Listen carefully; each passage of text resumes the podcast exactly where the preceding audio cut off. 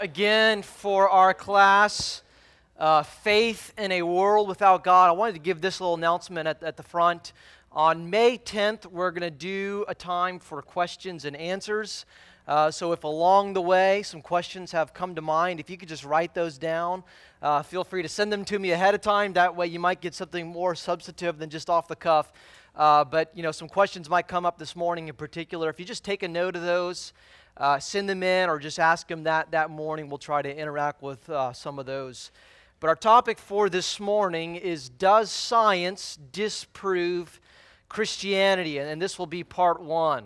And let me just say up front uh, that of the five weeks for our class, uh, this week and next week will probably be the more difficult. Uh, but it is getting at some of the things that are confronting us and that many of us are looking for help in responding to. It's just that sometimes the answers need to be more detailed and nuanced than the objections initially convey. Uh, but I'll do this, and I'll start with a quote from Nacho Libre, in case you were fortunate enough to see that majestic film. Uh, when Jack Black's character asks his new friend Esqueleto why he's not yet been baptized, uh, his response is, I don't know why you always have to be judging me because I only believe in science. It's a uh, wonderful satire, the attitude of our culture today, uh, because we love science. Scientific knowledge is something that we value, and for good reason. You know, science has given us the iPhone. Uh, we've experienced the tangible benefits of science through technology and through modern medicine, and we're appreciative of that. But in our secular culture, there's also the general impression that science and religion are incompatible that they are competing systems that are at war with one another. Sam Harris, one of the new atheists, writes Religion once offered answers to many questions that have now been ceded to the care of science. This process of scientific conquest and religious forfeiture has been relentless, one directional, and utterly predictable. And so science and religion have been at war uh, with all the while religion losing ground to scientific victories.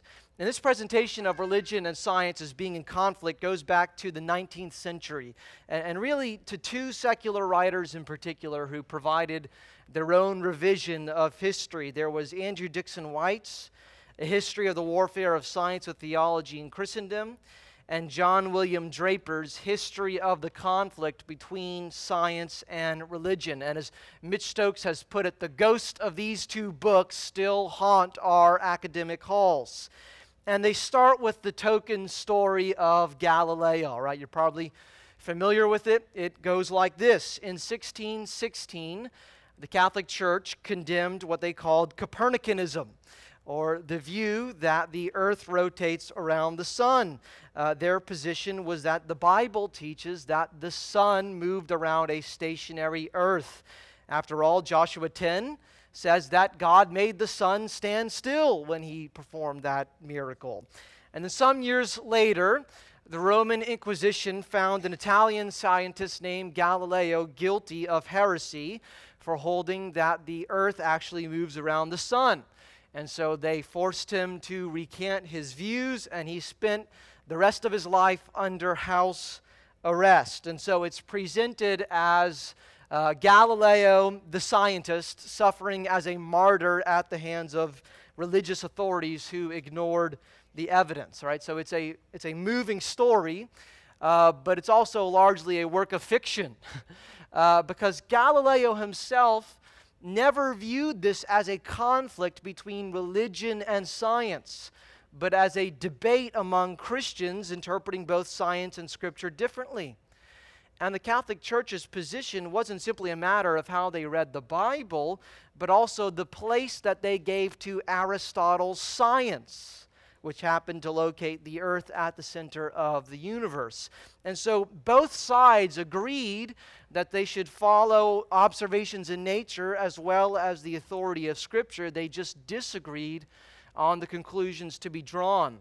Uh, but the way that this story has been used since the 19th century is to prevent is to provide evidence of a warfare between religion with its blind dogmatism and science with its observation and self correction. And we see this perspective continue today. Stephen Hawking writes There's a fundamental difference between religion, which is based on authority, and science, which is based on observation and reason. Science will win because it works. And so, religion and science are seen as two competing sources of knowledge uh, one that's driven by blind assumptions, and the other driven by evidence. And then it's not surprising which of the two we're told we can do without, right? Uh, in fact, there's the perception that science has made religion and even philosophy altogether unnecessary. Science is able to explain all of reality without the need for God. It's largely put him out of a job. Atheists love to tell a story of the success of science making religious beliefs obsolete. You know, we no longer need a Zeus who hurls lightning bolts or a God who holds planets in their place. If it hasn't already, eventually scientific information will replace the need for religious and philosophical truth altogether. It'll, it'll close in all the gaps in our understanding and, and leave behind no room for what they call a God of the gaps.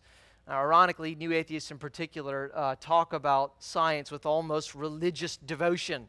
Science is attributed omnipotent explanatory power. The scientific method is the best way to know something, and in fact, uh, all knowledge should be considered scientific knowledge. As Bertrand Russell stated it, what science cannot tell us, mankind cannot know. And so, if it's not learned through science, it's just another fairy tale.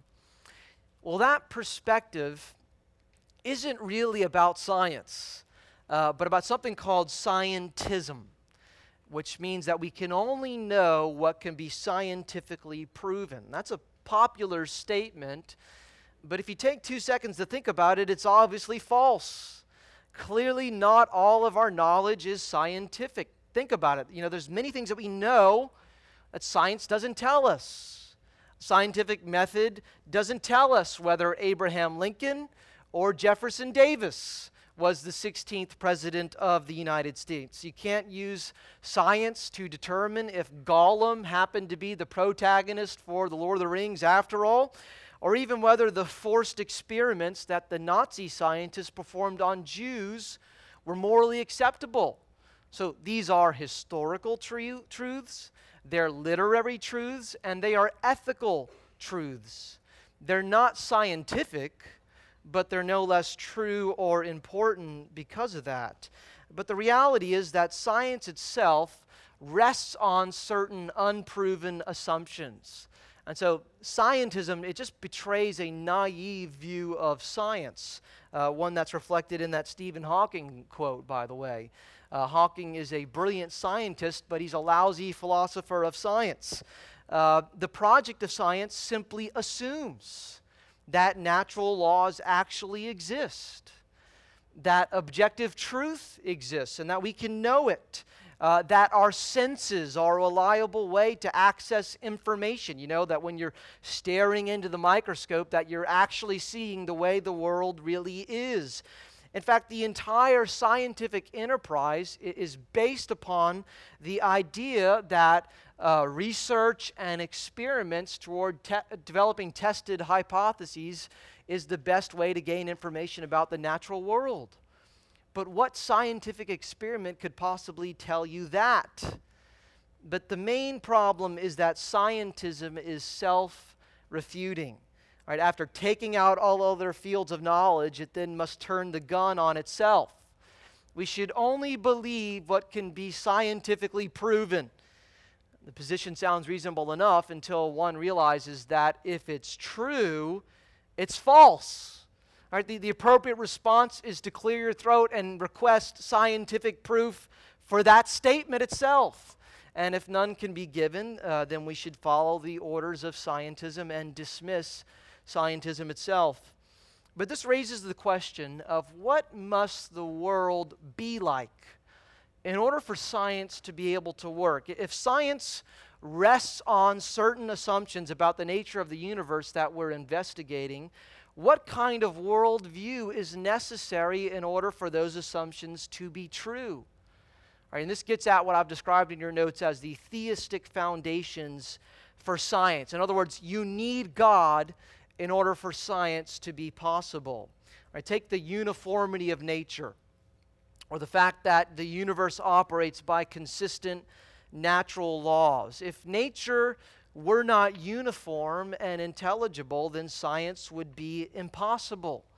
This is because science makes use of what's called inductive reasoning, all right? So you collect data and you draw conclusions on the basis of past exper- experience, right? You, you do a scientific experiment and you consistently get this result again and again, and, and on that basis, you, you can make the reasonable prediction that if you'll do it again, you'll get the same result. That's how the scientific method works. But have you ever considered why is the world like that? and not just total chaos? Know, why doesn't gravity just decide to take a day off? Uh, why not dissect a frog one day and discover popcorn on the inside? Uh, you see, nature doesn't have to be ordered in this way, it doesn't have to be intelligible. We're just so used to the world working like this that we don't tend to consider what reality must be like in order for this to be true. And why are there natural laws at all? Right, Eugene Wigner, he was a Nobel Prize winner in physics, said, It is not at all natural that laws of nature exist, much less that man is able to discover them. That's an interesting statement. Now, that statement came from a paper that Wigner wrote in 1960 titled The Unreasonable Effectiveness of Mathematics in the Natural Sciences. And, and here's just one perplexing example of nature's intelligibility if there's no creator, right? How many guys majored in a science in, in college? All right? Good, good handful of us. Uh, probably had to take a bunch of math classes as well, right? Uh, it's because math is so important to how science operates. But have you ever thought why? What does the theoretical realm of math have to do with the real world? What does that have to do with nature? You know, how is it that a theoretical physicist like Peter Higgs can sit down at his desk and just work out math equations and on the basis of those math equations predict the existence of a particle and field that almost half a century later experimental physicists go out and discover. Now, we're not just talking about uh, using basic arithmetic in everyday life, which might seem unsurprising. You know, I have one apple, I have another apple. Guess what? I have two apples. Uh, but even that's more remarkable than we realize. But what about things like complex numbers? All right, so complex numbers, they are the combination of a real number. A real number is just something that can be located on the number line, all the positive and, and negatives, everything in between, and an imaginary number. And the imaginary number is, is represented by i, which is the square root of negative 1. All right, if you don't get that, I don't either. I had a liberal arts education. Uh, but, but complex numbers, they're just so counterintuitive to our everyday experience, and yet they're necessary in order to formulate the laws of quantum mechanics but it's not at all obvious that math should so beautifully describe the natural world if nature is just the accidental byproduct of the Big Bang and if math is just the invention of the human brain. Right? It doesn't make sense unless the universe is a product of intelligence and math reflects the mind of the one who ordered nature according to his design. And that design is detectable in nature, which illustrates how science not only needs God in order to function, but also provides positive evidence for God. For example, the Bible teaches that the world was created out of nothing in the finite past. But you might be surprised to hear that for centuries, secular scientists maintained that the universe was eternal, just it's always been here. It wasn't until uh, the 20th century and the rise of modern cosmology that scientists recognize that the universe had an absolute beginning in space and in time. And so the evidence for the beginning of the universe supports what Scripture has taught all along. But the beginning of the universe is also something that begs for explanation. And so this has been presented in, in the form of what's called the cosmological argument. It's in, in your notes like this Number one, whatever begins to exist has a cause. All right, things don't just pop into existence uncaused. If they did, you know what you wouldn't be able to do? Science, right? You assume there are causes for effects when you do science. Number two, the universe began to exist. Three, therefore, the universe has a cause. And by the nature of the case, that cause must be outside of the universe itself. It's what created the universe. It must be outside the natural world. In other words, it must be supernatural. It must be outside of time because it's what created space time itself. It must be extremely powerful, and that cause also must be personal because only personal agents can do, decide to create something that didn't previously exist. It's not that we needed 20th century cosmology in order to believe in God, but it is interesting how it provides evidential confirmation for God's work in creation. And this extends to the fine tuning of the universe as well. Today, it's just undisputed that the universe is fine tuned for intelligent life. Atheist scientists don't question the fine tuning, they just don't admit that it reflects design. But after a while, the improbabilities of this happening by chance just become incredible. And Eric Metaxas summarizes some of this in an article that appeared in the Wall Street Journal, of all places. I think it was one of their most popular articles uh, on their website ever. He writes Today, there are more than 200 known parameters necessary for a planet to support life, every single one of which must be perfectly met, or the whole thing falls apart without a massive planet like Jupiter nearby, whose gravity will draw away asteroids, a thousand times as many would hit Earth's surface. Ever wonder why do we have Jupiter? That just seems superfluous, right? Or apparently not. The odds against life in the universe are simply astonishing, yet here we are, not only existing, but talking about existing. What can account for it? There's more. The fine tuning necessary for life to exist on a planet is nothing compared with the fine tuning required for the universe to exist at all. For example, astrophysicists now know that the values of the four fundamental forces gravity, the electromagnetic force, and the strong and weak nuclear forces were determined less than one millionth of a second after the Big Bang. And they didn't have to be that way, right? So they, they happened to be set at that moment but alter any one value and the universe could not exist. For instance, if the ratio between the, the nuclear strong force and the electromagnetic force had been off by the tiniest fraction of the tiniest fraction, by even one part in a hundred million million, then no stars could have ever formed at all. Feel free to gulp. Multiply that single parameter by all the other necessary conditions, and the odds against the universe existing are so heart stoppingly astronomical that the notion that it all just happened defies common sense. It would be, listen to this, it would be like tossing a coin and having it come up heads 10 quintillion times in a row. Really. Uh, Fred Hoyle, the astronomer who uh, coined the term Big Bang, said that his atheism was greatly shaken at these developments. I can imagine why. Uh, he later wrote that, quote, a common sense interpretation of the facts suggests that a super intellect has monkeyed with the physics, as well as with the chemistry and biology. The numbers one calculates from the facts seem to me so overwhelming as to put this conclusion almost beyond question.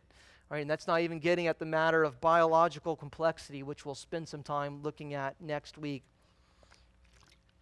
So it's not surprising that it's the Judeo Christian worldview that provided us with modern science. Think about this the, the scientific method didn't arise from pagan polytheistic religions that held that ultimate reality was just one big cycle of chaos. And it didn't come from atheists. It came from Christians like Isaac Newton who viewed nature to be ordered and designed.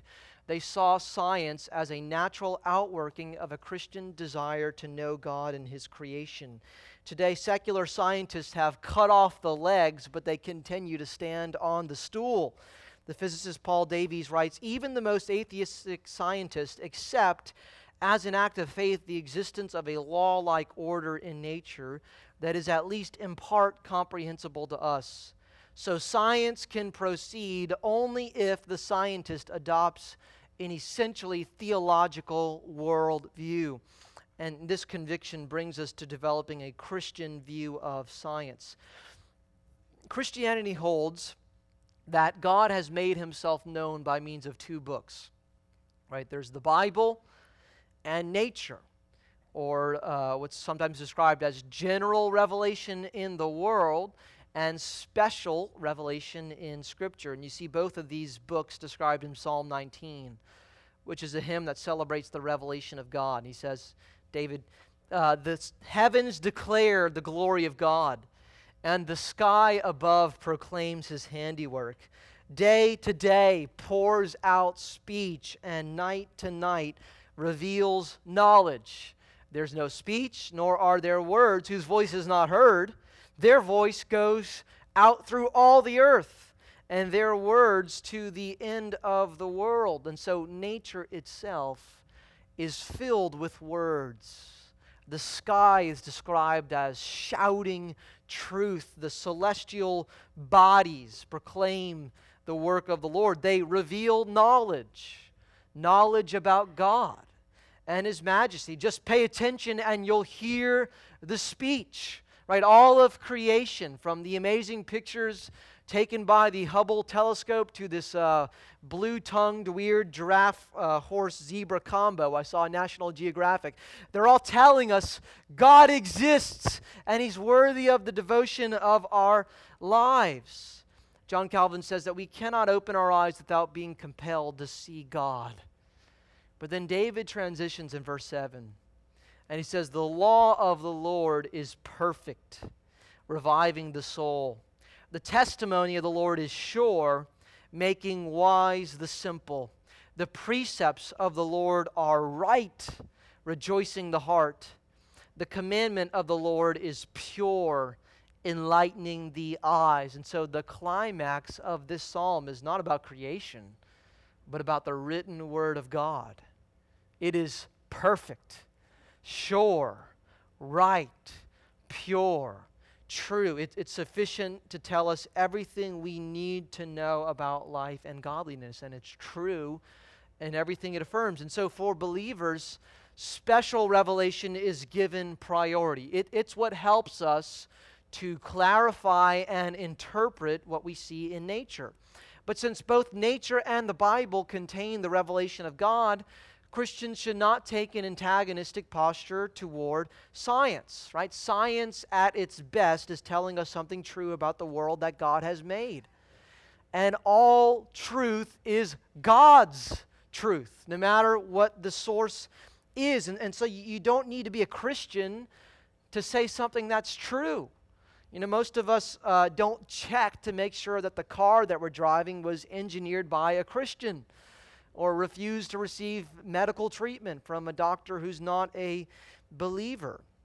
People who are made in God's image are able to discover true and helpful things about nature. So you don't need to be a Christian to study science or to deliver accurate scientific findings.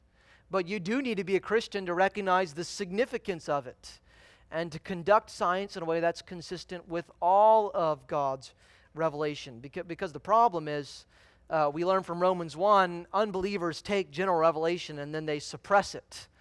And so that requires some discernment on our part as we think through these things.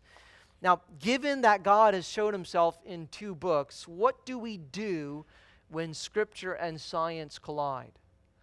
What do we do when scientific theories don't line up with what we're convinced the Bible teaches? For example, there's Darwinian evolution which presents to us a very different picture of the origins of life from what we seem to encounter in Genesis. And yet, evolution is the icon of contemporary science. Richard Dawkins, writing back in 1989, said, It is absolutely safe to say that if you meet someone who claims not to believe in evolution, that person is ignorant, stupid, or insane. All right, which one do you want to sign up for? Uh, well, despite Dawkins' attempts to bully us, I'm going to discuss some reasons to doubt Darwinism next week and, and reasons that have only gotten worse in, in the past 20 plus years since he wrote that. Uh, and we'll see that Dawkins is actually hiding behind the ambiguous word evolution, which is why he's able to make such a strong statement. But we'll put evolution aside until next time. What about something less contested, like the age of the earth? Right, there, there's a strong scientific consensus that the universe that we're living in is ancient.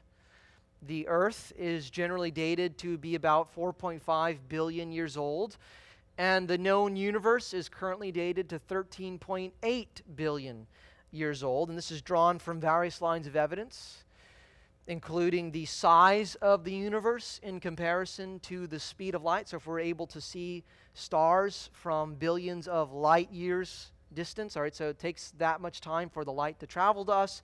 That's conveying the age of those, uh, of the starlight at least.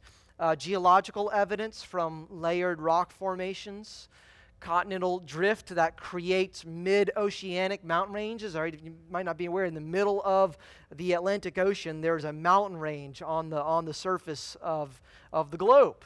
All right, and so that, that's created, it, it's said, by continental drift that has pushed together plate tectonics over a long period of time. Uh, the fossil record, tree rings and coral reefs, and various types of radiometric dating. And, and these things are said to be in tension with the Bible's presentation of a young earth. What are we to make of this?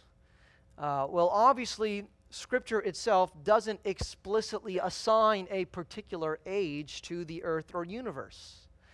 Uh, but it does provide us with things like genealogies that take us all the way back to Adam. And so, by generational counting and adding up the years, we can estimate roughly how long ago Adam lived and died. And the numbers we arrive at are relatively small in comparison, in the thousands rather than the millions. And if Adam was created shortly after the earth was formed, indeed on the sixth day of the same creation week, then that would imply a young earth as well. So, what do we do here? Well, if we see both the natural world and the Bible as products of revelation from God, then we know that there won't be a real contradiction between true scientific conclusions and correct interpretations of Scripture. And so there are a few ways to resolve the tension here. Maybe we're misreading science. And that's one route that people holding to a young earth take. Those who interpret Scripture as indicating a young earth and teaching creation in 24 hour days would point out a few things in response to the evidence for an old earth, right? They, they would, some would see the geological and fossil formations as resulting not from gradual processes over long periods of time, uh, but from a sudden catastrophic event like a global flood. And the book of Genesis happens to provide us with such an event. Some would question the reliability of certain radiometric dating methods or the assumptions behind them that the decay rate is constant over time.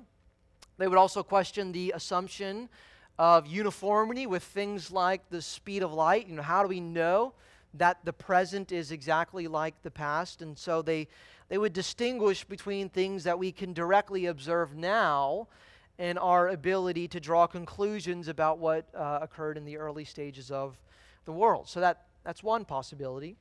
Another possibility is that maybe we're misreading Scripture. And there are uh, different versions of old earth creationism that claim this. They say that Scripture actually doesn't intend to teach a young earth, that, that's something that isn't required by the text. And so uh, they think that the Bible permits following science uh, when it comes to the age of the earth. Now, we can agree or disagree with that interpretation of, of Scripture, and we'll look at it in a, in a moment. I, I do want us to recognize that there's nothing wrong with doing that in principle. Uh, it's not wrong to take a closer look at how we read the Bible because of what we've discovered in nature. Right? That there probably aren't very many people arguing for geocentrism here this morning. But at one time, people were convinced that Scripture uh, taught that. Um, and that's something that the situation of Galileo does, does teach us. What's interesting is that it's not just the findings of modern science that have led to different understanding of Genesis 1 and 2. Individuals in church history, as far back as Augustine, held to other perspectives on the days of creation than a 24 hour or young earth view. And here's some things that they would argue from the text. They would point out that Genesis 1 1 describes the creation of the universe uh, without specifying any particular length of time between that event and then day one of, uh, of, of, the creation week, where the narrative then zooms in to the formation of the earth. And so they would say that the question of the age of the earth is actually distinct from the question of the age of the universe, where Genesis is considered. They would tend to view the days of creation as either representing long periods of time or as a, a framework that's used by the author to present uh, God's acts of creation without intending to specify a definite chronology. Uh, they would point out that in Genesis itself, the word day doesn't always refer to 24 hours, such as Genesis 2 4, which talks about, in, in summary, the day that the Lord God made the earth and the heavens, but referring back to all six days of creation. Uh, they would identify other features of the text, such as the fact that on day three, God says, Let the earth bring forth vegetation and fruit trees. And then we're told that the earth brought these things about. And the ancient reader of Genesis would use his day to day experience of the development of plants and trees and the, the length of time that that process uh, takes uh, to recognize uh, what's being talked about here. And then they would note that all the activity in Genesis 2, the making of Adam, the Adam's naming of all the a- animals in, in, the garden or maybe beyond, uh, and the forming of Eve, that those things don't seem to fit into day six if that's a 24 hour period of time. You know, Adam says, This at last is bone of my bones and flesh of my flesh. It maybe conveys a period of waiting longer than a few hours. Maybe he was just really eager. I don't know. Uh, and so, for those reasons, they would see Scripture presenting creation as taking longer than an ordinary human week and therefore would not pose a problem uh, for following the evidence for an old earth. And so, one way to resolve the tension is to make sure we've read the text carefully enough. Uh, the final option available is to recognize and not necessarily disagree with some of the conclusions that science draws about the size of the universe or the rate of geological formation, but question whether that has any bearing on looking at a world that the Bible tells us is a special creation by God out of nothing. Right, much of science operates with what's called methodological naturalism. In other words, for the purpose of our methods, we'll assume that naturalism is the case. We'll just assume that nature is operating by blind processes and that miracles don't need to be taken into consideration. But if you're looking at a world that was created by God in the past by divine miracle, there's only so much that you'll be able to detect with your naturalistic methods right? Uh, take a few of Jesus' miracles, for example. Jesus turned water into wine and multiplied fish. Uh, but grab some of that wine and that fish and take it into a laboratory, and my guess is that it would have the same chemical and biological properties as wine and fish that occur by ordinary processes. Or take the virgin birth. If you did a medical analysis on Jesus, he would probably be indistinguishable from someone who was conceived by procreation. But God bypassed the ordinary process and gave Jesus a supernatural origin, even if that couldn't be detected at the level of the empirical evidence. But, but now, if you expand that to the whole universe, and you have a God who not only has made everything but nothing, but also intervenes in his creation with miracles, then that would affect our ability to detect what happened if from the start we're only looking for naturalistic explanations.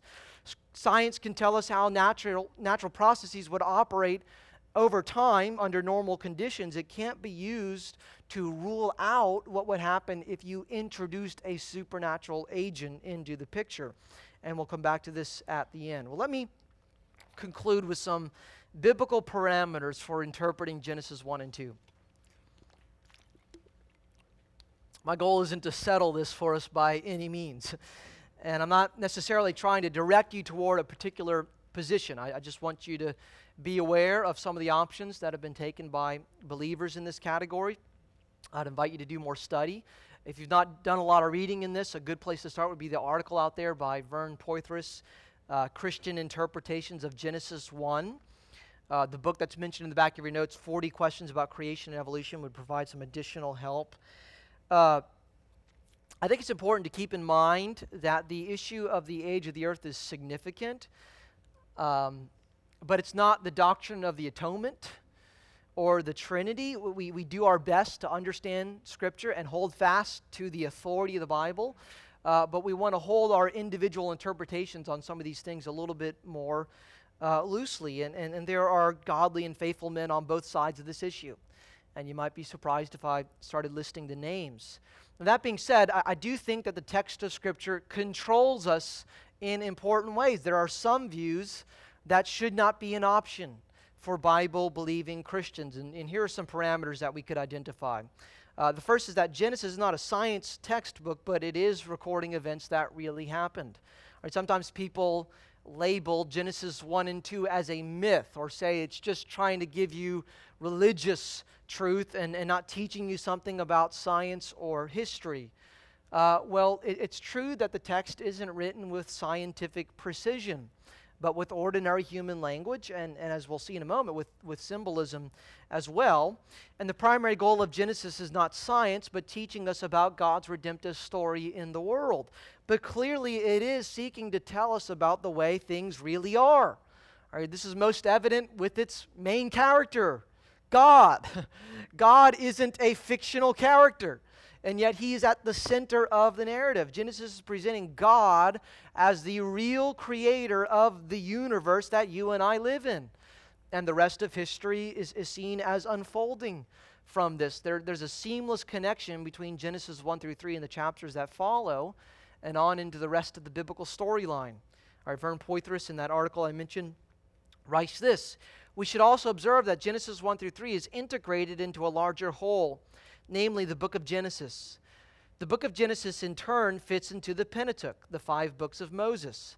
And the Pentateuch, by God's plan, forms the first portion of the canon of Scripture that now includes everything that we have in the Bible today.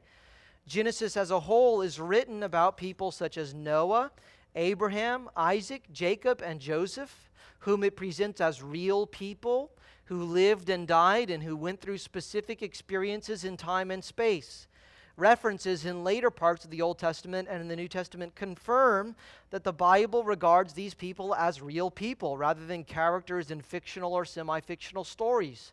Adam, Noah, Abraham, Isaac, and Jacob are listed in Luke 3 among the ancestors of Christ.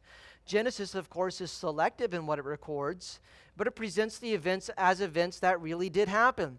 The fact that Genesis 1 through 3 is integrated into the larger book of Genesis confirms that the first chapters in Genesis are describing events in time and space, things that happened rather than things that are made up. And so Genesis is intending to tell us about what really happened. It's presenting to us a real God making a real world that's in historical continuity with you and me. Now, at the same time, uh, we need to recognize that Genesis 1 through 2 is highly stylized and it contains literary symbolism throughout, right? The, the name Adam, Adam means from the ground, and it's also the Hebrew word for humanity.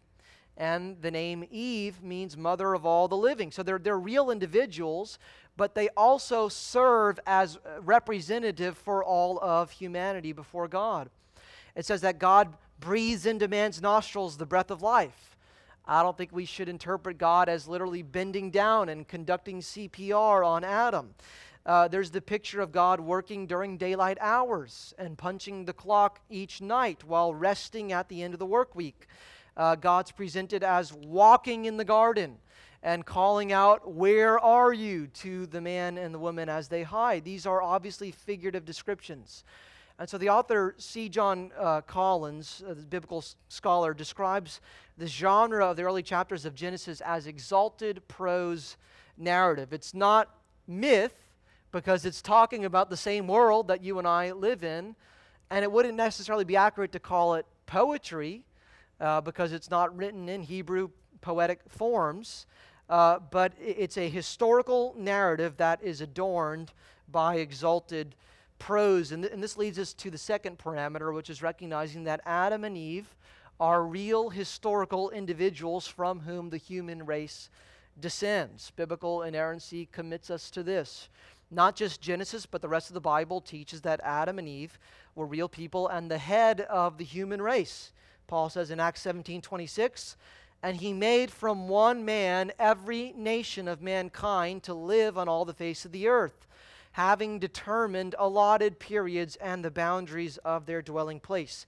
Uh, Jesus himself held that Adam and Eve really existed, and Paul teaches in Romans 5 and 1 Corinthians 15 that all humanity fell in the disobedience of Adam. So any view that departs from this shouldn't be an option for taking someone trying to take biblical authority seriously.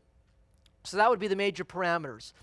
Uh, beyond this, I think we can observe uh, that Genesis 1 does present the days of creation as real work days taking place in succession. I think that presents a problem uh, for views that would attempt to ignore the chronology of the days or insert large uh, gaps of time in between the days. Uh, to read the passage is to encounter day one and then day two and, and so on.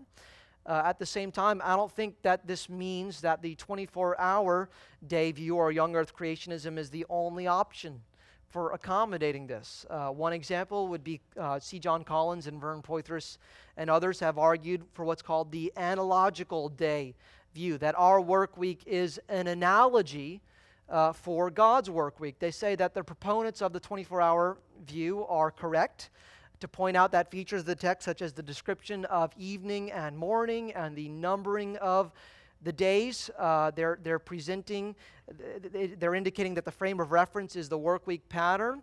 Uh, but the work days are God's work days rather than man's. And so there, there's an analogical rather than identical relationship between God's creativity and man's. And this is obviously true in several ways, right? Man exerts effort God doesn't. Man is limited by time and energy. God isn't. Man's work week continues and is repeated. God's is complete. And so we don't need to insist that a work day for God must be identical to a work day for man. Uh, again, there, there's indication in the text uh, for this. Poythress writes God's rest from the work of creation is everlasting. By inference, the day of God's rest, closely linked with his act of rest, is everlasting. It is not 24 hours long. Man's day of rest, commanded in Exodus 20, can still be 24 hours because it is analogical to God's rest. The analogy, rather than the identity in length, is the salient factor. If analogy belongs to the seventh day, it belongs also to the other six days. So again, the salient factor is not the length of time as measured by a clock of some kind, but rather the kind of activities that take place during the day. And so that actually gets us past a little bit the debate on the meaning of the term day. In, in Genesis 1, the significance isn't just the meaning of the term, but what that word is referring to, what it's intending to reference. And, and Collins writes, a big difference between the day age and analogical day view is what they do for the meaning of the word day. The day age view appeals to the sense period of undefined length, while the analogical days view takes the word in its ordinary meaning, but applies that meaning analogically. And here, here's what he says if you're not getting what's going on here, th- this is really helpful. This is just what we do with other analogical terms like eyes of the Lord. We don't need a new entry in the dictionary for eye. We use the ordinary meaning and we apply it by analogy to God. And so I don't think the 24 hour day view or young earth view is demanded by the text of Genesis. But my position's a little complicated because I also don't think that abandoning a young earth view is demanded by the science. Um, and I don't argue this necessarily from flood geology or questioning the dating methods, although there seem to be competent scientists who do so. I just don't find this view to be, in, in principle, falsifiable. And that's a benefit of it, actually. If Genesis teaches that God made the world out of nothing in the relatively recent past, why would we expect that world to be any different from the world we observe today? Right? Mountain ranges uh, can be formed by gradual processes, or they can be made uh, instantly by God in a moment. But the fact that mountains exist doesn't automatically tell you which way it happened anymore. That somebody who would show up late to the feeding of the 5,000 would be able to rule out a miracle happening, even though ordinary ob- observation would lead him to conclude that these fish had lived a nice and full life before they were caught and cooked. Uh, sometimes this is called the mature creation view or the appearance of age. Uh, I think that's a little misleading. Uh, for one reason, I don't think that creation has an intrinsic appearance of age. I think that's something that we assign on the basis of our experience. But those labels are also unhelpful because to me, that this just seems like the, the natural ex- uh, consequence of holding to creation out of nothing. Right? No matter what you believe, if you believe in creation, at the moment of creation, something now exists that wasn't produced by previous natural causes. It looks like you could rewind the tape back further and get there, but you can't. And so, in, in, that sense, creation, it's like a movie that begins with a story already in progress. It's just a question of at what point in the story God decides to press the play button and how long the creative process uh, took to set the stage. So I don't think we can know that with certainty, but I'm comfortable knowing that a number of options are available to us. All right, hopefully that's on the whole helpful, even if it started to get a little esoteric uh, toward the end. Uh, we'll spend some time next week discussing uh, the question of what Christians should think about evolution and what problems there might be for the standard uh, model of Darwinism. Thanks so much for your attendance and attention. Y'all have a good week.